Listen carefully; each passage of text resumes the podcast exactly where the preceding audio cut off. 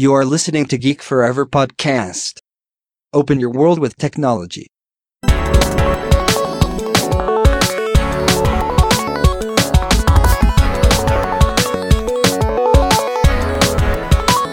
This is Geek Story.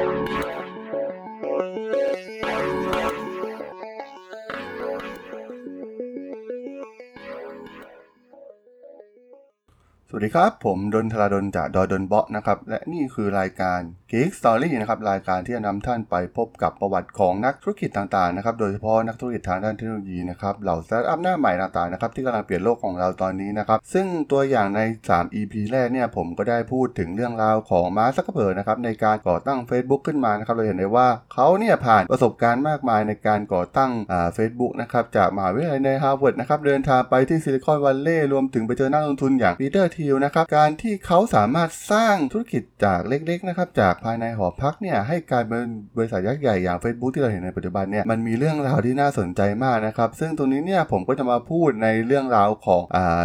พอดแคสต์ในส่วนของ Geek Story นะครับ ซึ่งในตอนที่2เนี่ยในเรื่องที่2เนี่ยก็จะมาพูดถึงเรื่องราวของการก่อตั้งของบริษัทอีกโซเชียลเน็ตเวิร์กอีกแห่งหนึ่งนะครับ ก็คือบริษัท Twitter นั่นเองครับ ซึ่งจากในซีรีส์ชุดที่แล้วอย่างเรื่องราวของมาร์คซักเคอร์เบิร์กเนี่ยจะเห็นได้ว่าแม้จะมีการหักหลังหรือทรยศกันบ้างนะครับ แต่ว่าต่างฝ่ายต่างทำไป เพียงเพื่อให้ธุรกิจ Facebook เนี่ยเดินหน้าต่อไปได้นะครับแต่มันไม่ใช่กับอีกเครือข่ายโซเชียลเน็ตเวิร์กชื่อดังอย่าง Twitter นะครับเพราะเรื่องราวของ Twitter เนี่ยมันแทบจะเหมือนกับสงครามนะครับมันเต็มไปด้วยการหักหลังเชือดเฉือนนะครับแบบไม่ไว้หน้าในความเป็นเพื่อนใด ๆ เลยด้วยซ้ำนะครับซึ่งแน่นอนนะครับการตั้งบริษัทร่วมกับเพื่อนเนี่ยมันก็จะมักจะมีปัญหานะครับตอนแรกๆที่ยังลำบากอยู่เนี่ยอาจจะ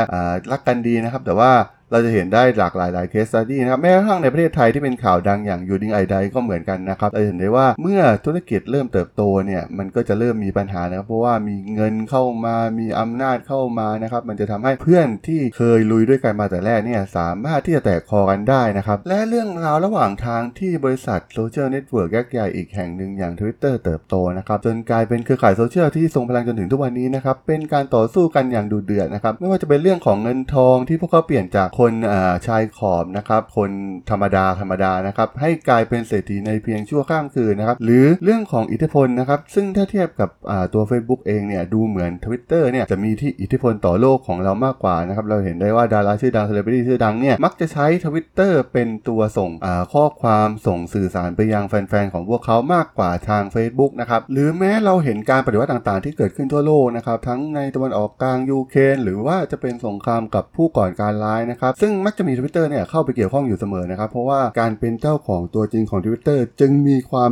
สำคัญนะครับแล้วก็มีอิทธิพลต่อการเปลี่ยนแปลงของโลกเราเป็นอย่างยิ่งนะครับ ต้องบอกว่าเครือข่าย Twitter นะครับที่เปรียบเสมือนนักสำนักข่าวที่รวดเร็วที่สุดนะครับจากทุกแหล่งทั่วโลกแน่นอนนะครับทวิตเตอร์นั้นมาก่อน Facebook เสมอนะครับ ซึ่งใน Twitter นั้นมีทั้งข่าวลือข่าวลวงข่าวเช้า ซึ่งมีทุกข่าวนะครับที่ให้ผู้ใช้ได้รู้ถึงความเป็นไปในโลกของเรา แล้วก็ยังเป็นแหล่งความรู้ในทุกแขนงทุกศาสตร์ในปัจจุบันนะครับ แต่ก็ต้องบอกนะครับว่าน้อยคนนะนะครับที่จะสนใจเรื่องราวเต็มๆของพวกเขานะครับทั้ง 4 คนที่เป็นเหล่าผู้ก่อตั้งของทวิตเตอร์นะครับ ซึ่งมันคือการรวมเอาเรื่องราวดราม่าของความเป็นเพื่อนนะครับ การไขว่คว้าอำนาจ ซึ่งเป็นการเดิมพันที่ค่อนข้างสูงนะครับ โดยในชุดนี้นะครับเป็นซีรีส์ชุดนี้นะครับจะมี 3 ตอนนะครับในพอดแคสต์ครั้งนี้เนี่ยจะถ่ายทอดเรื่องราวการก่อตั้งของทวิตเตอร์นะครับเครือข่ายสังคมออนไลน์ที่ถือได้ว่ามีอิทธิพลต่อโลกของเราที่สุดนะครับของเหล่าผู้ก่อตั้งทั้ง 4 คน ซึ่งประกอบไปด้วยเอฟหรืออีวานวิลเลียมนะครับแจ็คหรือแจ็คดอซี่นะครับบิซหรือบิซสโตนนะครับโนอาหรือโนอากลาสนะครับที่ต่อสู้หักเหลี่ยมเฉือนคมกันจนเครือข่ายทวิตเตอร์เติบโตมาได้จนถึงทุกวันนี้นะครับโดยเนื้อเรื่องทั้งหมดเนี่ยผมจะนำอ้างอิงจากหนังสือ Hatching Twitter นะครับ A True Story of Money Power Friendship and Betrayal นะครับที่เขียนโดยนิกบิลตันนะครับคอลัมนิสต์ชื่อดังจากหนังสือนิวยอร์กไทม์นะครับที่รวบรวมข้อมูลจากเรื่องจริงที่เกิดขึ้นนะครับรวมถึงการสัมภาษณ์ผู้คนที่เกี่ยวข้องกว่าหลายร้อยคนนะครับรวมถึงหลักฐานทั้งอีเมล ทวิตวิดีโอต่างๆนะครับที่เขาสามารถรวบรวมได้นะครับกลายมาเป็นหนังสือเล่มนี้นะครับผมก็จะขอเริ่มเรื่องราวดราม่าครั้งนี้ของ Twitter กันเลยนะครับซึ่งต้องบอกว่ามันเป็นเรื่องที่แตกต่างกันสุดขั้วนะครับของผู้ก่อตั้งโซเชียลเน็ตเวิร์กที่มีอิทธิพลต่อโลกเราในวันทั้ง 2 แพลตฟอร์มนะครับระหว่าง Facebook กับ Twitter นะครับซึ่งดังที่ผมได้เคยกล่าวไปแล้วในเรื่องของมาร์คซักเคอร์เบิร์กเนี่ยก็ต้องบอกว่าเขาเนี่ยเป็นอัจฉริยะด้านคอมพิวเตอร์มาตั้งแต่เด็กนะครับได้เข้าเรียนในมหาวิทยาลัยอันดับต้นๆของโลกอย่างฮาร์วาร์ดนะครับก่อนจะมาสร้าง Facebook จากหอพักภายในฮาร์วาร์ดนะครับซึ่งเรื่องทางคอมพิวเตอร์เนี่ยมาร์คไม่เป็นสองรองใครอยู่แล้วนะครับส่วนเรื่องราวที่ตรงข้ามของผู้ก่อตั้งทวิตเตอร์ทั้ง 4 คนนะครับมันเป็นความแตกต่างที่สุดขั้วกับมาร์คซักเคอร์เบิร์กนะครับเพราะว่าทั้ง 4 คนเนี่ยไม่ได้เป็นอัจฉริยะทางด้านคอมพิวเตอร์เหมือนมาร์คซักเคอร์เบิร์กเลยนะครับมันเป็นเพียงแค่ชะตาลิขิตเท่านั้นนะครับให้ทั้ง 4 คนได้มาเจอกัน แล้วก็ได้สร้างเครือข่ายสังคมออนไลน์ที่มีอิทธิพลสูงอย่างทวิตเตอร์ขึ้นมาได้นะครับก่อนอื่นนะครับผมก็จะมาทำความรู้จักกับตัวตนทั้ง 4 คนของผู้ก่อตั้งนะครับว่ากว่าจะมาเป็นทวิตเตอร์ในวันนี้เนี่ยแต่ละคนผ่านเส้นทางเดินในชีวิตอย่างไรมาบ้างนะครับคนแรกที่ผมจะพูดถึงก็คือเอฟหรืออีวานวิลเลียมนะครับต้องบอกว่าเอฟเนี่ยไม่ใช่อัจฉริยะทางคอมพิวเตอร์มาตั้งแต่เด็กนะครับแล้วก็ไม่มีวี่แววของความเป็นอัจฉริยะเลยด้วยซ้ำนะครับเขาได้ย้ายจากเมืองบ้านนอกอย่างเมืองคลาร์กในเนบราสกานะครับและออกเดินทางมาแคลิฟอร์เนียเนี่ยในปี 1997 นะครับ ยุคนั้นต้องบอกว่ายังเป็นยุคยุคเริ่มต้นของ .com ในซิลิคอนวัลเลย์นะครับ แต่ว่าโชคดีอย่างหนึ่งก็คือเขาเป็นคนบ้าเทคโนโลยีเป็นอย่างมากนะครับ จึงได้งานที่เกี่ยวข้องกับการเขียนคำในสื่อการตลาดของบริษัทหนังสือยักษ์ใหญ่อย่าง O'Reilly Media นะครับ ซึ่งก็ต้องบอกว่าเป็นงานที่ดีเลยทีเดียวนะครับสำหรับเอฟที่แทบจะไม่มีใบปริญญานะครับแล้วก็แทบจะไม่มีความรู้ในเรื่องการเขียนโค้ดทางคอมพิวเตอร์เลยด้วยซ้ำนะครับงานที่ O'Reilly เนี่ยก็ยังพอให้เขาเนี่ยสามารถช่วยปลดหนี้สินนะครับที่เกิดจากบัตรเครดิตจำนวนหลายหมื่นเหรียญนะครับรวมถึงเงินกู้ยืมต่างๆนะครับเพื่อการศึกษาที่เขาเคยใช้ในตอนเรียนมหาลัยไปได้นะครับ ส่วนเรื่องการโค้ดนั้นเขาต้องศึกษาด้วยตัวเองนะครับแต่มันเป็นเป็นเหมือนสิ่งเดียวนะครับที่ทำให้ตัว F เนี่ยมีความสุขกับชีวิตอันน่าเบื่อนะครับในการทำงานกับ o l e l y Media นะครับโดยเขาใช้เวลาหลังเลิกงานนะครับมานั่งทำความเข้าใจกับภาษาคอมพิวเตอร์เหล่านี้ด้วยความตั้งใจนะครับเพราะว่าความรักในการเขียนโค้ดของเขาเนี่ยนะครับที่พาเขาเนี่ยออกจาก o l e l y Media ได้สำเร็จนะครับ โดยในที่สุดเนี่ยเขาก็ได้มาทำงานกับ Intel นะครับบริษัทยักษ์ใหญ่ทางด้านเทคโนโลยีในซิลิคอนวัลเลย์นะครับแล้วก็พัฒนาตัวเองต่อเนื่องนะครับด้วยการเรียนรู้ด้วยตัวเองแทบจะทั้งสิ้นนะครับจนมาได้ทำงานอีกแห่งหนึ่งที่บริษัท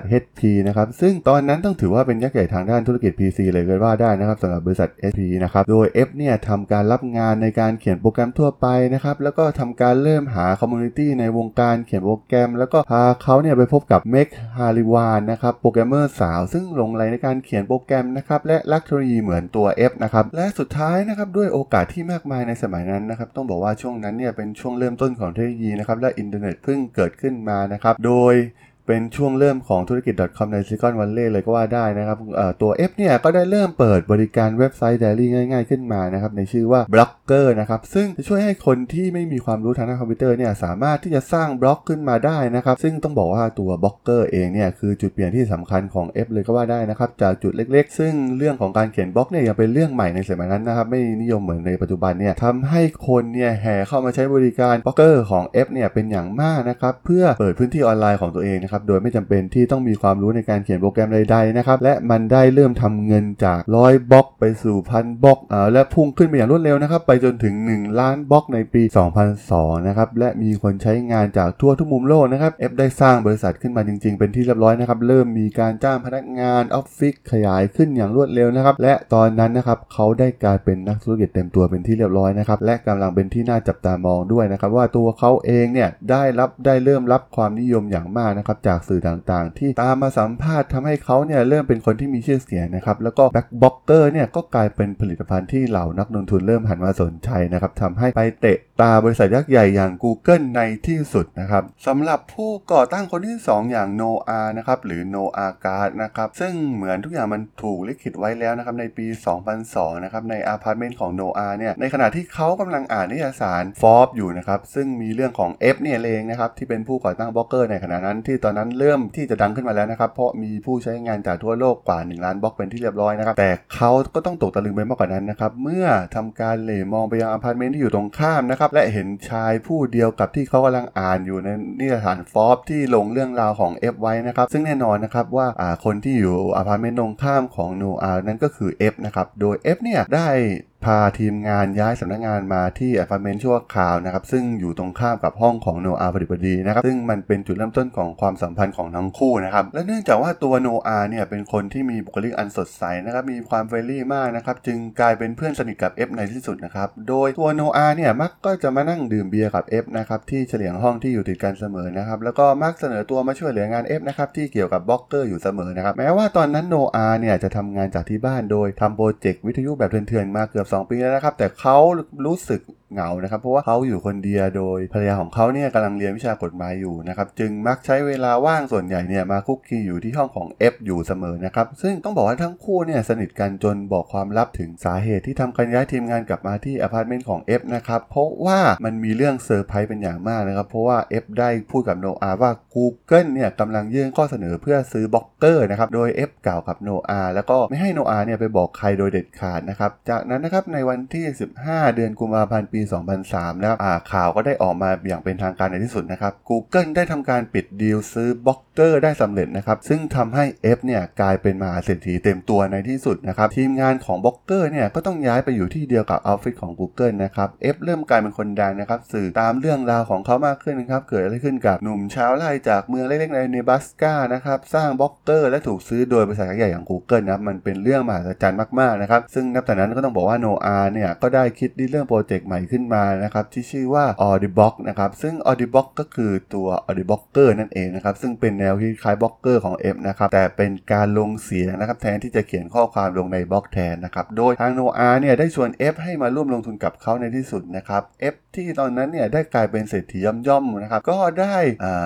นำเงินส่วนตัวนะครับมาลงทุนใน Audible นะครับ มันเปรียบเทียบเหมือนกับบริการดนตรีนะครับที่ทำให้ง่ายสำหรับใครก็ตามนะครับที่ทำและต้องการที่จะแบ่งปันคล้ายๆพอดแคสต์ของ Google ของ Apple นั่นเองครับ และทั้งคู่นะครับก็ได้สร้างบริษัทใหม่ในชื่อว่า Citizenware นะครับแล้วก็ทำการเปลี่ยนชื่อบริการดังกล่าวนะครับเป็นบริการที่ชื่อว่า Odeo นะครับและเริ่มจ้างคนเข้ามาร่วมกันพัฒนาแพลตฟอร์มใหม่ตัวนี้นะครับโดยเมื่อ F ได้หมดสัญญากับ Google เนี่ยเขาก็ได้ลาออกจาก Google อย่างเป็นทางการนะครับต้องบอกว่าเขาได้กลายเป็นมหาเศรษฐีแล้วนะครับ ตอนนี้ Ev กลายเป็นเศรษฐีย่อมๆนะครับ มีเงินหลาย 10 ล้านดอลลาร์อยู่ในบัญชีแล้วนะครับ จากการขายบล็อกเกอร์ F จึงใช้เวลาส่วนใหญ่ในการออกไปเที่ยวไปใช้เงินนะครับ เพื่อผ่อนคลายจากความเหนื่อยล้านะครับ จากการทำบล็อกเกอร์มานาน แล้วก็ปล่อยให้ทางโนอาเนี่ยดูแล Odeo ไปชั่วคราวก่อนนะครับ ส่วนโปรเจกต์ใหม่อย่าง Odeo เนี่ยก็เริ่มใช้เงินไปเป็นอย่างมากนะครับ จนเงินลงทุนของ F ก้อนแรกเนี่ยเริ่มใกล้จะหมดนะครับ ตอนนี้ต้องได้รับการอัดฉีดเงินทุนเพิ่มเติมนะครับโนอาจึงได้ทำการปรึกษา F อีกครั้งนะครับและรอบนี้ F ก็อยากพิสูจน์ตัวเองอีกครั้งถึงเวลาแล้วนะครับที่เขาต้องมาเป็น CEO ของ Odeo นะครับแล้วก็พิสูจน์ให้ทุกคนเห็นนะครับว่าเขาไม่ได้แค่เกิดเพียงครั้งเดียวจากบล็อกเกอร์แล้วดับไปเท่านั้นนะครับตอนนี้ F พร้อมแล้วนะครับที่จะปั้นธุรกิจอีกตัวให้กลายเป็นธุรกิจธุรกิจร้อยล้านได้แบบที่เคยทำกับบล็อกเกอร์นั่นเองครับสำหรับเรื่องราวของผู้เริ่มก่อตั้งคนที่ 3 อย่างแจ็คหรือแจ็คดอร์ซีย์นะครับตัวแจ็คนั้นอะเป็นหนุ่มรักการเขียนโค้ดธรรมดาคนหนึ่งนะครับในเมืองใหญ่อย่างเมืองซานฟรานซิสโกนะครับต้องบอกว่าเป็นเมืองที่เต็มไปด้วยอัจฉริยะทางด้านคอมพิวเตอร์มากมายเพราะว่าเป็นที่ตั้งของซิลิคอนแวลลีย์นะครับซึ่งแน่นอนงานของเขาเนี่ยเป็นงานง่ายๆนะครับกับบริษัทขายตั๋วแห่งหนึ่ง ซึ่งเป็นงานที่คนที่เขียนโปรแกรมได้ทุกคนในโลกมันสามารถทำได้อยู่แล้วนะครับมันเป็นงานจำเจที่น่าเบื่อเป็นอย่างมากนะครับสำหรับแจ็คนะครับโดยที่ตัวแจ็คเนี่ยเขามักจะมานั่งทำงานในร้านคาเฟ่เซ็นทรัลนะครับพร้อมกับคอมพิวเตอร์คู่กายของเขาเสมอในทุกๆวันนะครับโดยสไตล์ของแจ็คเนี่ยไม่มีวี่แววของการเป็นอัจฉริยะทางด้านคอมพิวเตอร์เลยนะครับถ้าเทียบกับตัวมาร์คซักเกอร์เบิร์กนะครับทั้งการเจาะจมูกเพื่อใส่ห่วงนะครับรวมถึงการที่มีสไตล์การแต่งตัวที่อินดี้มากๆนะครับเหมือนวัยรุ่นแสนธรรมดาคนหนึ่งเพียงเท่านั้นนะครับแต่แล้ววันหนึ่งนะครับมันก็ได้มีเหตุการณ์ที่จะพลิกชีวิตของเขาไปตลอดกาลนะครับด้วยการที่เขาเนี่ยใช้ชีวิตอยู่ในร้านคาเฟ่เซ็นทรัลนะครับทุกๆวันทำให้วันหนึ่งเนี่ยเขาได้มีโอกาสเจอกับ F ในที่สุดนะครับด้วยความบังเอิญนะครับที่ตัว F เนี่ยมาทานกาแฟที่ร้านนี้พอดีนะครับซึ่งตอนนั้นเนี่ยตัว F เนี่ยก็เพิ่งจะขายบล็อกเกอร์ให้กับ Google ในในตอนนั้นนะครับโดยทุกๆคนในซิลิคอนแวลลีย์เนี่ยต่างรู้จัก F ดีนะครับและแจ็คก็เป็นคนหนึ่งนะครับที่รู้สึกปลื้มในตัว Ev เช่นเดียวกันนะครับตัวแจ็คเองเนี่ยคิดว่าถึงเวลาแล้วนะครับที่เขาจะต้องเปลี่ยนงานที่แสนน่าเบื่อนี้เสียทีนะครับเขาหวังหวังสุดใจนะครับว่าจะได้ทำงานให้กับธุรกิจเกิดใหม่สักแห่งนะครับแล้วก็โชคชะตาเนี่ยก็พาให้เขาเนี่ยมาเจอกับ F นะครับที่กำลังก่อสร้างตัวธุรกิจใหม่กับ Audio พอดีพอดีนะครับซึ่งก็ต้องบอกว่าเป็นช่วงเวลาที่เหมาะเจาะพอดีนะครับเพราะว่า Audio เองเนี่ยกำลังขยายเพื่อรับทีมงานนะครับมันเป็นอะไรที่บรรจบจวบเหมาะขนาดนี้นะครับ ที่แจ็คได้ส่งรีซูเม่ไปที่ Audio นะครับ แล้วก็ได้รับการสัมภาษณ์โดย Ev กับ Noah นะครับ ซึ่งแน่นอนว่าทั้ง 3 เนี่ย มีความคิดคล้ายๆกันนะครับ แล้วก็ที่สำคัญแจ็คยังเป็นหนึ่งในแฮกเกอร์มือฉมังอีกด้วยนะครับ และใช่เลยนะครับ Odeo เนี่ย ชอบคนพวกนี้เป็นอย่างมากครับแนวคิดในหลายเรื่องของแจ็คเนี่ยค่อนข้างที่จะเตะตา F นะครับทั้งเรื่องอุดมการณ์ทางด้านการเมือง แนวคิดการใช้ชีวิตรอยสักต่างๆ ในร่างกายแจ็คนะครับมันสื่อให้เห็นหลายด้านในตัวเขานะครับแม้ว่า skill ทางด้านการเขียนโค้ดของเขาเนี่ยจะไม่ใช่ระดับอัจฉริยะก็ตามนะครับ แต่ว่ามันก็ยังไม่เหมาะกับ Audio นะครับที่เพิ่งเริ่มกิจการที่จะจ้างวิศวกรระดับเทพในราคาสูงเลี้ยวในเซคอนวัลเลย์นะครับต้องบอกว่าแจ็คเนี่ยเป็นตัวเลือกที่น่าสนใจทีเดียวนะครับสำหรับ Audio ในตอนนั้นนะครับและสุดท้ายนะครับทั้ง 3 ก็ได้ร่วมงานกันในที่สุดนะครับโดยการทำงานของแจ็คเนี่ยถือว่ามีประสิทธิภาพมากนะครับเขาค่อนข้างทำงานอย่างเป็นระบบนะครับที่ Audio เนี่ยเขามักจะถูกโหวตจากเพื่อนร่วมงานให้เป็นพนักงานดีเด่นเป็นประจำนะครับซึ่งเป็นรางวัลที่ F ตั้งขึ้นมานะครับเพื่อให้เพื่อนร่วมงานโหวตคนที่ทำงานได้ดีที่สุดนั่นเองนะครับเห็นได้ว่าทุกอย่างมันดูลงตัวมากนะครับยกเว้นแต่เพียงอย่างเดียวก็คือแจ็คเนี่ยเป็นคนที่ชอบทดลองอะไรที่แปลกประหลาดอยู่เสมอๆนะครับตัวอย่างเช่น การเดินไปตามถนนในซานฟรานซิสโกนะครับแล้วก็โชว์เบอร์โทรของเขาเนี่ยเปรียบเสมือนบิลบอร์ดเคลื่อนที่นะครับแล้วรอให้คนโทรมาถึงแม้หลายคนจะเมินนะครับคิดว่าเขาเป็นคนบ้า แต่ก็มีบางคนเนี่ยก็โทรมาจริงๆนะครับมันเป็นการทดลองที่แสนประหลาดอยู่เล็กน้อยนะครับแต่ว่าตอนนี้แจ็คเนี่ยได้พบสิ่งที่เขาต้องการในชีวิตแล้วนะครับการได้ทำงานกับคนที่เขาปลื้มสุดๆอย่าง Ev เนี่ยรวมถึงเพื่อนซี้ใหม่อย่างโนอาเนี่ยมันไม่มีอะไรดีกว่านี้แล้วนะครับสำหรับชีวิตแจ็คในขณะนั้น มาถึงคนสุดท้ายนะครับ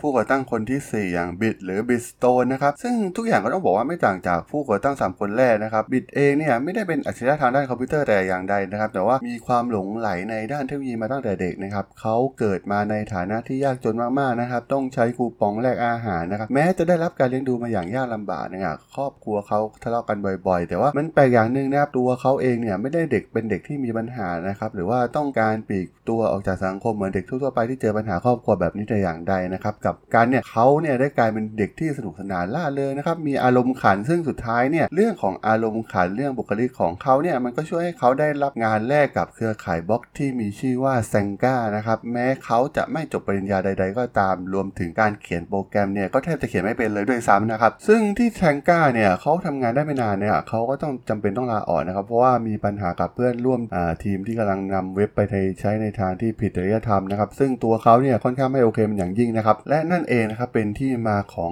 การได้มาเจอ F นะครับ ซึ่งบิดเนี่ยได้อ่านเรื่องราวของ F นะครับ แล้วก็ชอบในปรัชญาของ F นะครับที่สร้างบล็อกเกอร์ขึ้นมามากๆนะครับ ในที่สุดเขาก็ได้ส่งอีเมลไปหา F นะครับเพื่อแจ้งว่าเขาเนี่ยอยากร่วมงานกับ F นะครับ แล้วก็หลังจากการสัมภาษณ์กันหลายรอบนะครับ โดยการปล่อยมุกตลก การมีอารมณ์ขันของบิซเนี่ยรวมถึงแนวคิดในเรื่องจริยธรรมที่เขาหนีมาจาก Xanga เนี่ยในที่สุดบิซก็ได้ทำงานที่ Google นะครับซึ่งตอนนั้นเนี่ยกลายเป็นเจ้าของบล็อกเกอร์เป็นที่เรียบร้อยแล้วนะครับแม้ทาง Google จะไม่ได้คิดเหมือน F นะครับแต่สุดท้าย Ev ก็สามารถดันให้ตัวบิซเนี่ยเข้ามาทำงานที่ Google ได้สำเร็จนะครับแต่ก็ต้องบอกว่านะครับเหล่าพนักงานของบล็อกเกอร์เนี่ยมันมีความแตกต่างจากพนักงานโดยทั่วไปที่เป็นอัจฉริยะทางด้านคอมพิวเตอร์ของ Google อย่างชัดเจนนะครับโดยพวกเขาเองเนี่ยมักทานอาหารร่วมกันเฉพาะพนักงานของบล็อกเกอร์นะครับและมักรวมหัวกันนินทาเหล่าอัจฉริยะทางด้านคอมพิวเตอร์ของ Google อยู่เสมอนะครับ แต่หลังจาก Ev เนี่ยก็ต้องออกจาก Google ในปี 2004 เนี่ย ตัวบิซเองเนี่ยก็เริ่มที่จะลำบากนะครับ บรรดาหัวหน้างานคนใหม่ของ Google เนี่ยที่มาดูแลแทน F เนี่ยไม่ได้ไว้ใจเขาเหมือนที่ F ไว้ใจเลยนะครับ ซึ่งตอนนั้นมันก็ถึงเวลาแล้วนะครับที่เขาก็ต้องลาออกจาก Google ตาม Ev ไปนะครับเพื่อไปทำโปรเจกต์ใหม่ของ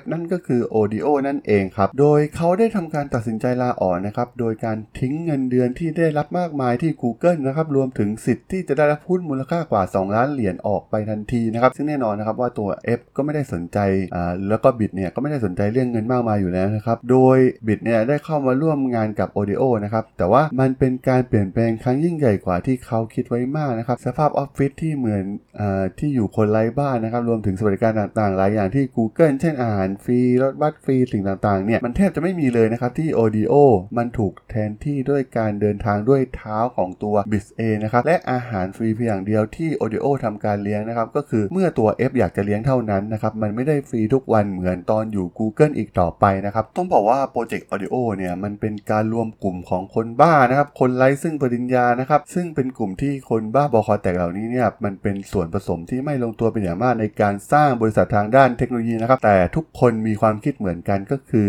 ความเทิดทูนในตัว F นะครับแล้วก็รัก Ev เจ้านายของพวกเขานะครับอ่าซึ่งตรงนี้เนี่ยทำให้ F เนี่ยก็ต้องทำให้โปรเจกต์ Odeo เนี่ยแจ้งเกิดให้สำเร็จให้ได้นะครับ และ Ev ก็มองว่าตัว Audio เนี่ยมันก็จะยิ่งใหญ่กว่าบล็อกเกอร์นะครับ สิ่งที่ Ev เคยทำสำเร็จมาแล้วได้อย่างแน่นอนนะครับ ซึ่งแม้จะมีความแตกต่างกันอย่างสุดขั้วของเหล่าผู้ก่อตั้งทั้ง 4 นะครับ แต่ว่าสิ่งหนึ่งที่เห็นเหมือนกันก็คือ แม้พวกเขาจะไม่ได้เป็นอัจฉริยะทางด้านคอมพิวเตอร์มาตั้งแต่แรกนะครับ ไม่ได้เป็นคนที่มาจากครอบครัวที่พร้อมนะครับ ไม่มีโอกาสแม้จะเรียนในมหาวิทยาลัยด้วยซ้ำนะครับ แล้วก็ห่างไกลกับคำว่าอัจฉริยะทางด้านคอมพิวเตอร์เหมือนที่มาร์คซักเกอร์เบิร์ก CEO ของ Facebook เป็นนะครับต้องบอกว่าตอนนั้นเนี่ยอัจฉริยะทางด้านคอมพิวเตอร์เนี่ยมีเกลื่อนกลาดไปทั่วไปหมดนะครับในซิลิคอนแวลลีย์ซึ่งเป็นแหล่งรวมของเหล่าอัจฉริยะพวกนี้อยู่แล้วนะครับโดยโปรเจกต์ Odeo ของ Noah เนี่ยมันได้เริ่มเป็นรูปเป็นร่างขึ้นมานะครับเว็บไซต์ที่เขาคาดหวังเนี่ยมันจะทำไว้ให้คนสร้างแล้วก็ทำการอัดเสียงนะครับแล้วก็แบ่งปันการให้คนอื่นบนเว็บไซต์นะครับซึ่งแนวคิดเนี่ยมันคล้ายๆ กับตัวบล็อกเกอร์นะครับแต่เป็นเวอร์ชั่นของเสียงนั่นเองครับแต่ปัญหาใหญ่ของ Audio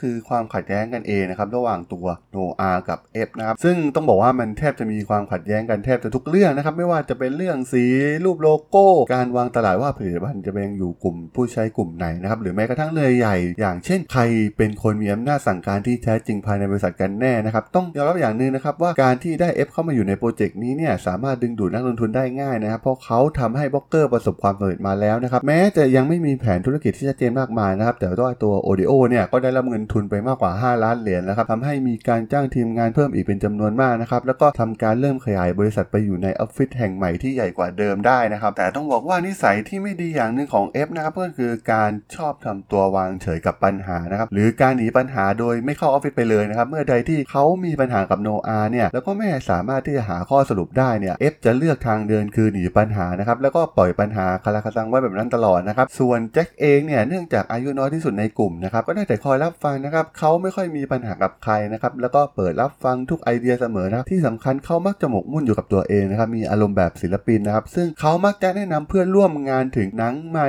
เพลงใหม่ที่น่าฟังนะครับรวมถึงงานแสดงศิลปะที่กำลังจะมาถึง หรือแม้แต่ปาร์ตี้ที่แนะนำให้เพื่อนร่วมงานเนี่ยไม่ควรพลาดอย่างยิ่งนะครับและแล้วมันก็ถึงวันเวลาที่ตัวโปรเจกต์ Audio เนี่ยก็ต้องออนไลน์ออกไปสักทีนะครับโดยตัวที่ Noah เนี่ยพยายามผลักดันให้เว็บไซต์ออนไลน์ให้ขึ้นได้สำเร็จนะครับหลังจากการใช้พัฒนามาอย่างยาวนานนะครับแต่เหมือนทุกครั้งนะครับ Ev คิดว่า Odeo เนี่ยยังไม่พร้อมนะครับงานมันยังไม่ถึงระดับ production จริงๆนะครับมันยังเหมือนโปรเจกต์ทดลองมากกว่านะครับแต่ว่าสุดท้ายเองเนี่ย Noah ก็ดันให้ Audio สามารถออนไลน์ได้สำเร็จนะครับแม้จะมีคน register เข้ามาใช้งานจำนวนมากก็ตามนะครับแต่มันมีความแตกต่างจากบล็อกเกอร์อย่างสิ้นเชิงนะครับเพราะแทบจะไม่มีคนกลับมาใช้ใหม่ครับมันเหมือน product ทดลองนะครับให้คนใช้แล้วก็ผู้คนเหล่านี้ที่เข้ามา register เนี่ยก็หนีไปนะครับแค่นั้นจริงๆนะครับไม่ได้ดึงดูดให้ user กลับมาใช้งานอย่างต่อเนื่องในแพลตฟอร์มนะครับเหมือนทบล็อกเกอร์ทำได้สำเร็จเลยนะครับ ซึ่งต้องบอกว่าโปรเจกต์เนี่ยมันเป็นโปรเจกต์ที่เละเทะมากนะครับ Odeo ในตอนนี้เนี่ยแม้กระทั่งในคนในออฟฟิศเนี่ยก็ยังแทบจะไม่ใช้มันเลยนะ ซึ่งก็ไม่ต้องไปหวังนะครับว่าคนข้างนอกจะมาใช้แพลตฟอร์มตัวนี้นะครับ การทำงานภายในก็แทบจะไม่มีระบบใด ๆนะครับ และไม่รู้ว่าใครเนี่ยมันเป็น คนที่มีอำนาจสูงสุดตัวจริงนะครับระหว่าง n o a หรือ F นะครับเพราะว่าเหล่าพนักงานเนี่ยก็เป็นเหล่าวิศวกรครับบทนะครับที่พร้อมพร้อมจะแหกกฎบริษัทเสมอนะครับแม้ว่า F เนี่ยพยายามจะหามืออาชีพมาจัดการ แต่ก็ไม่เป็นผลนะครับเพราะว่าเหล่าพนักงานเนี่ยเป็นพวกนิยมอนาธิปไตยนะและที่เจ็บปวดที่สุดคือเป็น F นะครับเป็นคนที่คัดเลือกพวกเขาเหล่านี้มาเองทั้งนั้นนะครับแต่ไม่สามารถคอนโทรลพวกเขาได้เลยนะครับและความเละเทะในบริษัทเนี่ยมันยังไม่เลวร้ายเท่าวันที่สตีฟจ็อบส์นัก CEO ของ Apple เนี่ยได้ทำการประกาศเปิดตัว iPod รุ่นใหม่ออกมานะครับแล้วก็มีการประกาศที่สำคัญที่กำลังจะ ปิดการแจ้งเกิดของ Audio อย่างชัดเจนนั่นก็คือตัว Podcast นั่นเองนะครับ แน่นอนนะครับ Apple กำลังเพิ่มบริการ Podcast ลงไปใน iTunes นะครับสื่อตามพาดอ่าตามพาดข่าวกันอย่างสนุกสนานนะครับ เพราะว่าตอนนี้ Podcast ของ Apple เนี่ยกำลังเข้าสู่ตลาดกระแสหลักเป็นที่เรียบร้อยแล้วนั่นเองนะครับมันแทบจะไม่เหลือที่ยืนให้กับ Audio Project ของพวกเขาอีกต่อไปนะครับซึ่งด้วยประสบการณ์ของ F เนี่ยก็รู้ทันทีนะครับว่าการเกิดขึ้นของ Podcast เนี่ยมันเปรียบเสมือนการยิงกระสุนตัดขั้วหัวใจของ Audio เลยนะครับเพราะว่าพวกเขาเนี่ยไม่สามารถที่จะเอาชนะ Apple ที่เป็นเจ้าของ iTunes นะครับซึ่งเป็นบริการดนตรีที่ใหญ่ที่สุดในโลกในสมัยนั้นได้อยู่แล้วนะครับมันไม่มีทางเป็นไปได้นะครับ เพราะว่าตอนนี้เนี่ย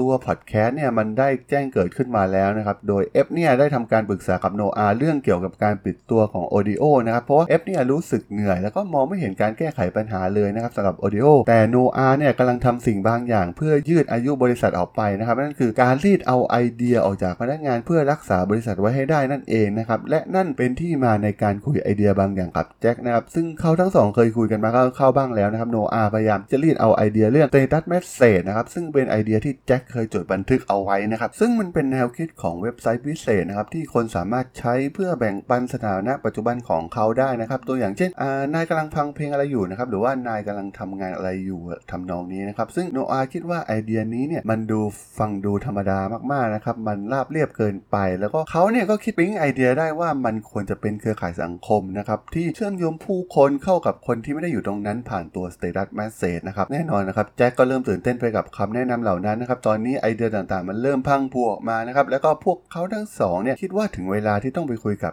F และ Bit แล้วนะครับว่าไอเดียเหล่านี้เนี่ยมันเริ่มเข้าท่านะครับหลังจาก F กับ Bit ได้ฟังนะครับก็คิดว่ามันเป็นไปได้นะครับ Bit เสนอแนะให้มันเป็นแพลตฟอร์มการส่งข้อความที่สามารถทิ้งข้อความไว้ให้กลุ่มเพื่อนฟังนะครับและคิดย้อนไปถึงโปรเจกต์ Phonenet ของตัวเองนะครับสมัยยังอยู่กับ Google นะครับต้องบอกว่ามันคืออินเทอร์เน็ตสำหรับมือถือนะครับและเมื่อ Bit ได้ฟังไอเดียเรื่อง Status Message ของแจ็คนะครับเมื่อมารวมกับมือถือเนี่ยมันใช่เลยนะครับมันต้องเป็นอะไรที่เปลี่ยนโลกได้อย่างแน่นอนนะครับ F กับ Bit ก็หลงรักไอเดียนี้ทันทีเลยนะครับซึ่งโปรเจกต์ดังกล่าวนี้เองนะครับมันได้กลายเป็นความหวังครั้งใหม่ของทีมนะครับตอนนี้มันยังไม่มีชื่ออย่างเป็นทางการนะครับตัวโนอาเนี่ยค่อนข้างหมกมุ่นกับเรื่องของชื่อของโปรเจกต์นี้เป็นอย่างมากนะครับพยายามเปิดพจนานุกรมค้นหาคำที่โดนๆที่จะเป็นชื่อของโปรเจกต์นี้นะครับซึ่งตัวโนอาเนี่ยแทบจะหมกตัวอยู่ด้านหลังของออฟฟิศเพียงคนเดียวทั้งอาทิตย์นะครับหมกมุ่นอยู่กับการตั้งชื่อนะครับและในวันหนึ่งครับที่อพาร์ตเมนต์ที่ขณะที่เขากำลังนั่งค้นหาในพจนานุกรมเหมือนเคยนะครับแต่มันมีบางสิ่งมาขัดจังหวะนะครับมันก็คือเสียงติ๊ดๆจากมือถือนั่นเองนะครับเขา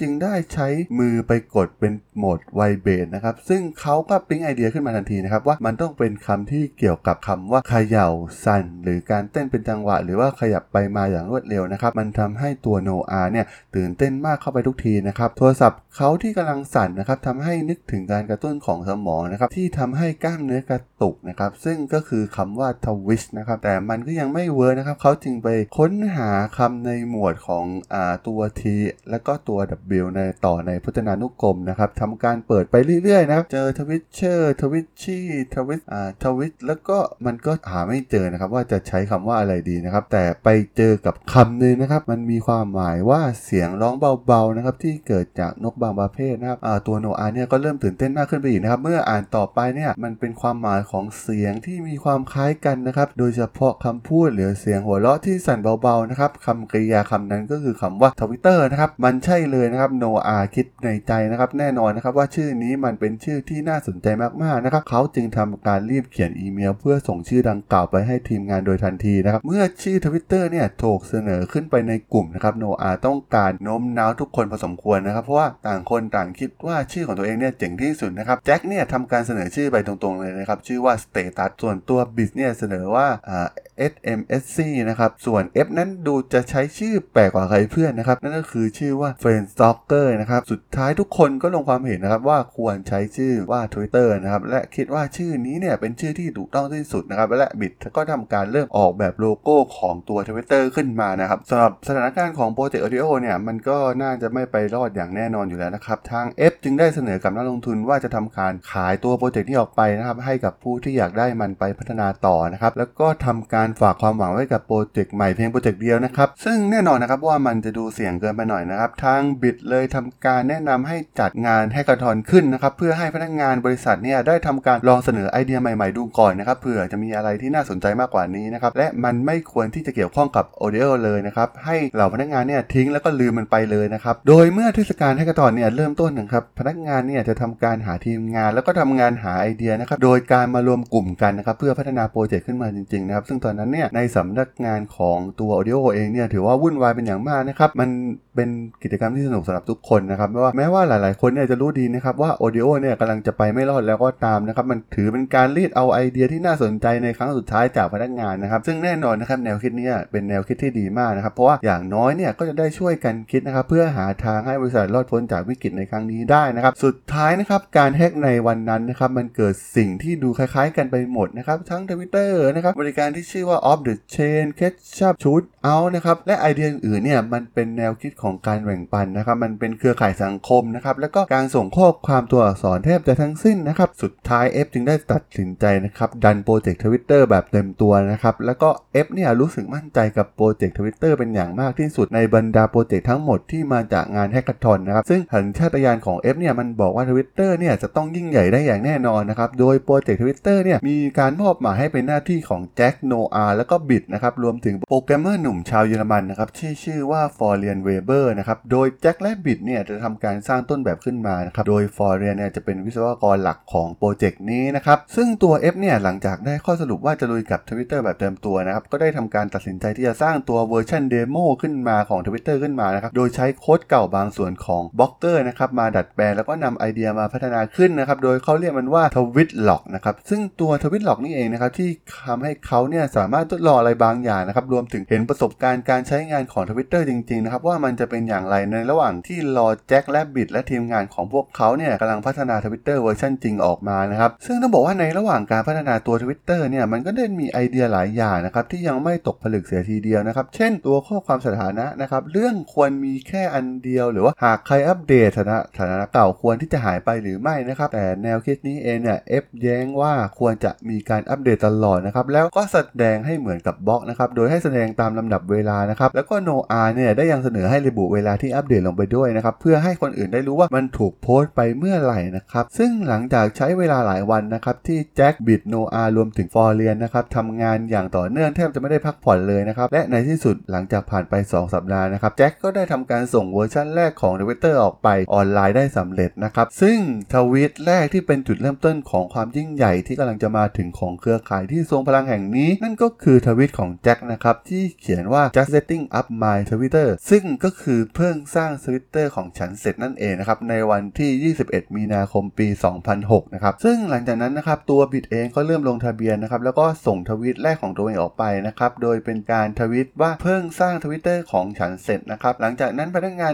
ในออฟฟิศก็แห่กันมาใช้งาน Twitter เป็นจำนวนมากนะครับ แล้วก็ทำการอัปเดต status กันอย่างสนุกสนานนะครับ ซึ่งตอนนี้เนี่ย F ก็รู้แล้วนะครับว่าทุกคนจะต้องใช้มันติดอย่างแน่นอนนะครับ มันจะไม่มีทางเหมือน Audio โปรเจกต์แรกที่เป็นความล้มเหลวของเขาอีกนะครับ ซึ่งตรงนั้นเนี่ย F มั่นใจเป็นอย่างยิ่งนะครับว่า Twitter จะไปไกลได้อย่างแน่นอนนะครับ ต้องบอกว่าใครที่เห็น Twitter ในครั้งแรกเนี่ยหลายคนคงจะคิดว่ามันเป็นอะไรที่เรียบง่ายนะครับ มันไม่มีอะไรที่ซับซ้อนเลยด้วยซ้ำนะครับ แค่โพสต์ status อัปเดตของตัวเองนะครับ แล้วก็แสดงเป็นไทม์ไลน์ให้เพื่อนมาติดตามได้นะครับ แต่ตอนนั้นก็ต้องบอกว่ามันไม่มีใครรู้นะครับว่าสิ่งสิ่งนี้ที่พวกเขาทำกำลังทำขึ้นมาเนี่ย มันแทบจะไม่มีใครเคยคิดทำมาก่อนเลยด้วยซ้ำนะครับแม้ว่ามันจะเป็นไอเดียที่แสนเรียบง่ายนะครับแต่มันกำลังจะสร้างความเปลี่ยนแปลงครั้งใหญ่ในเรื่องของข้อมูลข่าวสารในโลกของเราไปตลอดกาลเลยก็ว่าได้นะครับสำหรับใน part หนึ่งนะครับผมก็จะขอจบเรื่องราวของ Twitter ใน part นี้ไว้เพียงเท่านี้นะครับอย่าลืมคอยมาติดตามกันต่อนะครับว่าตัว Twitter เนี่ยไอเดียง่าย ๆ แบบนี้เนี่ยมันจะดังกระฉูดจนฉุดไม่อยู่ได้อย่างไร